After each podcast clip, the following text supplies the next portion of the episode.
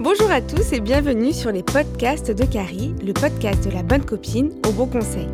Pour ce premier épisode consacré à la beauté, Carrie and Beauty, j'ai décidé de vous parler en toute transparence de mon propre vécu. Sur cette rubrique, j'aurai d'autres occasions de vous parler des produits que j'ai testés ou de mes coups de cœur. Mais pour l'heure, parlons de l'une des préoccupations de la plupart des filles autour de moi, le poids. J'ai eu le déclic quand ma copine Émilie m'a dit Mais comment tu as fondu? Oui, oui, elle a bien dit fondu. Elle n'a pas dit maigri ou bien T'as pas perdu un peu, toi? Autant dire que j'avais mon ego au plus haut fixe et que je n'ai pas boudé mon plaisir. Hum, ouais, c'est vrai, j'ai un peu perdu, ça se voit tant que ça? Comment j'ai fait? Ah, trois fois rien. Un régime, hum, disons un rééquilibrage alimentaire. Oui, ce mot est très à la mode. Régime renvoie à la torture, du camp et tout le tralala. Et comme plusieurs de mes amis m'ont posé la même question, eh bien, en bonne copine, je vous propose une réponse unanime à travers ce podcast. Je n'ai pas fait de régime à proprement parler, mais à partir du moment où je modifie ma façon de manger, je dois réfléchir au menu de mon assiette et culpabiliser au moindre écart, alors je suis bel et bien en régime. Un an après mon accouchement, j'avais décidé de me reprendre en main en allant voir pour la première fois de ma vie une diététicienne. Je n'ai pas été voir des stars de la nutrition qui inventent des concepts chaque semaine. En toute simplicité, j'ai pris celle de ma ville au hasard, convaincue de lui donner du fil à retordre. Et dès la première consultation, je lui sors un Écoutez, je ne mange presque rien de la journée et pourtant, j'arrive pas à maigrir. Je dois avoir un problème physiologique, non? Et là, je revois Isabelle, ma nutritionniste, sourire au coin du genre On me la fait pas celle-ci. Donc, on a repris les bases et la composition de mes journées alimentaires. En effet, je mangeais peu et pas trop mal. J'entends par là que mes orgies au McDo se sont limitées à deux fois l'année, et encore. Dans une même semaine, je ne m'enflamme pas non plus et enchaîner resto et pizza et sandwich le midi. Je saute régulièrement des repas, et côté ratio, je suis plutôt petite fourmi, sans compter que je ne bois aucune boisson gazeuse. Alors, où était mon problème? Et surtout, pourquoi ma copine Cécile mange non-stop à m'en écœurer et qu'elle me nargue avec son ventre plat et ses jambes zéro cellulite? Mais quelle classe Il paraît qu'il y a cette histoire d'organisme lent. Ok. En même temps, je me tue pas au sport. Et changer mon organisme, ça m'a l'air d'être un gros chantier quand même. Je préfère encore me concentrer dans ce qui se passe dans mon assiette. Et là, avec Isabelle, j'ai eu de véritables révélations qui ont changé ma vie, mais surtout qui m'ont fait décoller sur la balance. Sans trop d'efforts et zéro torture. Yeah Bon allez, j'ai fait trop de suspense là. Voici mes 5 commandements efficaces. Attention, je ne suis pas médecin et pas une pro de la nutrition. Je vous dis juste ce qui a vraiment fonctionné pour moi. Et mes copines qui ont suivi les mêmes conseils ont décollé aussi. En moyenne, j'ai perdu 2 kilos par semaine le premier mois. Près de 8 kilos en un mois donc j'ai pu revenir à ma taille d'avant grossesse, ce qui était déjà une super victoire. J'ai tout de même plus de mal à délocaliser mes anciens kilos, mais ça, je pense qu'il va vraiment falloir que je me mette au sport une bonne fois pour toutes. Ah oui, et je tiens à préciser, je ne les ai pas repris, ce qui est souvent le risque des régimes yo-yo trop drastiques. En commandement numéro 1,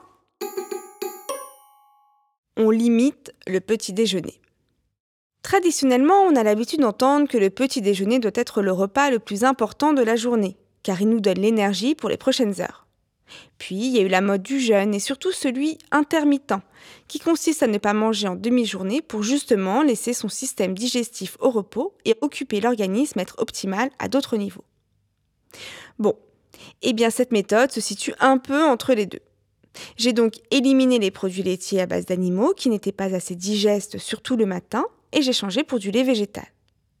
Quand j'ai le temps, je me fais un bol de lait végétal avec des flocons d'avoine et parsemé de fruits rouges surgelés de chez Picard. Oui, parce qu'on n'a pas tous les jours des framboises bien mûres dans son frigo. C'est ultra rapide à faire. Petit bonus, des graines de chia que je fais gonfler une demi-heure avant et qui ont un fort pouvoir assasiant. Ça, c'est quand je suis motivée et que je ne dois pas faire la course des 8 heures du mat. Sinon, autre option très efficace, je ne mange pas tout de suite après le réveil, et ce n'est que lorsque je sors que je m'enfile trois clémentines. Le top du top étant le pamplemousse. Mais quoi qu'il en soit, commencer la journée avec des agrumes permet de détoxifier le foie et d'assurer un bon transit. Commandement numéro 2. Attention aux féculents. Bon, il n'y a pas de secret. Si vraiment vous voulez perdre vite et bien, il faudra dire adieu aux féculents pendant quelques temps. Quoi? Je sais, c'est radical. Et les médecins recommandent de manger un peu de féculents dans la semaine pour l'énergie que ça procure. Mais voilà, j'avais envie de perdre vite pour ne pas me décourager. Donc pas de pain, pas de pâtes, et je m'autorisais quand même du riz, mais complet. Pour les mamans qui ont des enfants et qui n'ont pas le choix que de faire des pâtes le soir en rentrant à 19h, voici mon astuce. Des pâtes de légumes. Par exemple, des pâtes d'épinards, de maïs ou encore de quinoa. Les enfants n'y voient que du feu et votre conscience est tranquille. Commandement numéro 3. Le piège des aliments sucrés. Le sucre ne se trouve pas que dans vos biscuits Prince Choco. Ah, Qu'est-ce que j'adore ça. Je donne ma vie pour ces gâteaux. Bon, allez, j'arrête d'y penser. Donc, je disais, le sucre est aussi caché dans vos légumes et participe donc à faire monter votre indice glycémique. Ainsi, quand je disais à ma nutritionniste, je ne comprends pas, je ne mange que des crudités le soir et je ne maigris pas, elle a tout de suite compris mon problème. Carottes râpées, qui est mon autre grande passion, et betteraves sont par exemple à proscrire pour le dîner. Idem pour les petits pois et les pois chiches par exemple. La vinaigrette que je faisais forcément à base de vinaigre balsamique, on oublie et on remplace par du citron ou du vinaigre de cidre. Commandement numéro 4. Le piège du gras. Il y a aussi ces aliments que tu penses être bons pour toi parce que ça ne ressemble pas à un Big Mac, mais qu'en fait, pas du tout. Quand je vais au resto et que je commande un saumon au lieu d'un hamburger fait maison, eh bien, c'est pas forcément une bonne idée. Mais non. Le saumon, tout comme le maquereau ou les sardines, sont des poissons gras. Alors bien sûr, ils sont hyper dosés en oméga et il paraît que c'est super bon pour la santé. Mais les deux premières semaines, j'ai préféré ne pas en consommer et ensuite les réintroduire seulement pour le déjeuner. Idem pour les viandes rouges, trop riches. On mise à fond sur le blanc de poulet qui est la viande la plus maigre, il n'y a pas à dire, et les œufs aussi.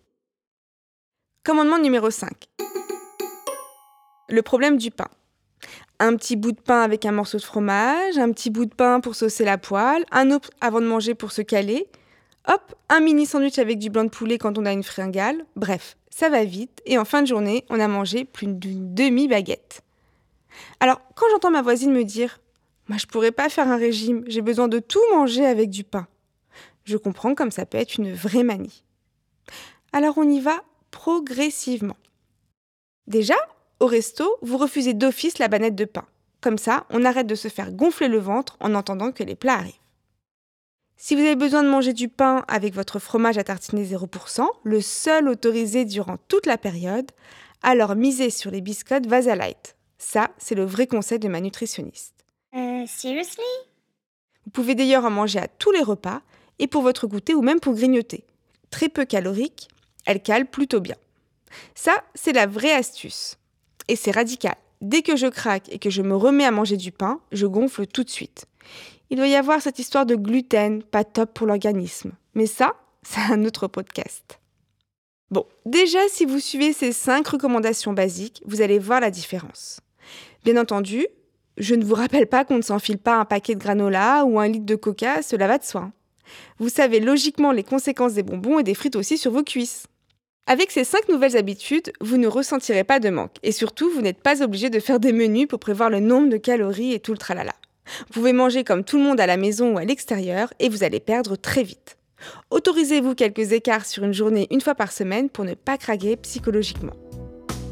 Voilà, c'est tout pour ce podcast. Vous savez tout sur l'un des secrets les mieux gardés. Mais ça reste entre nous, hein. Si vous avez aimé ce podcast, n'hésitez pas à visiter mon site Les Podcasts de Carrie et vous inscrire à l'alerte ou bien sur les plateformes SoundCloud et iTunes. À très bientôt pour de nouvelles aventures.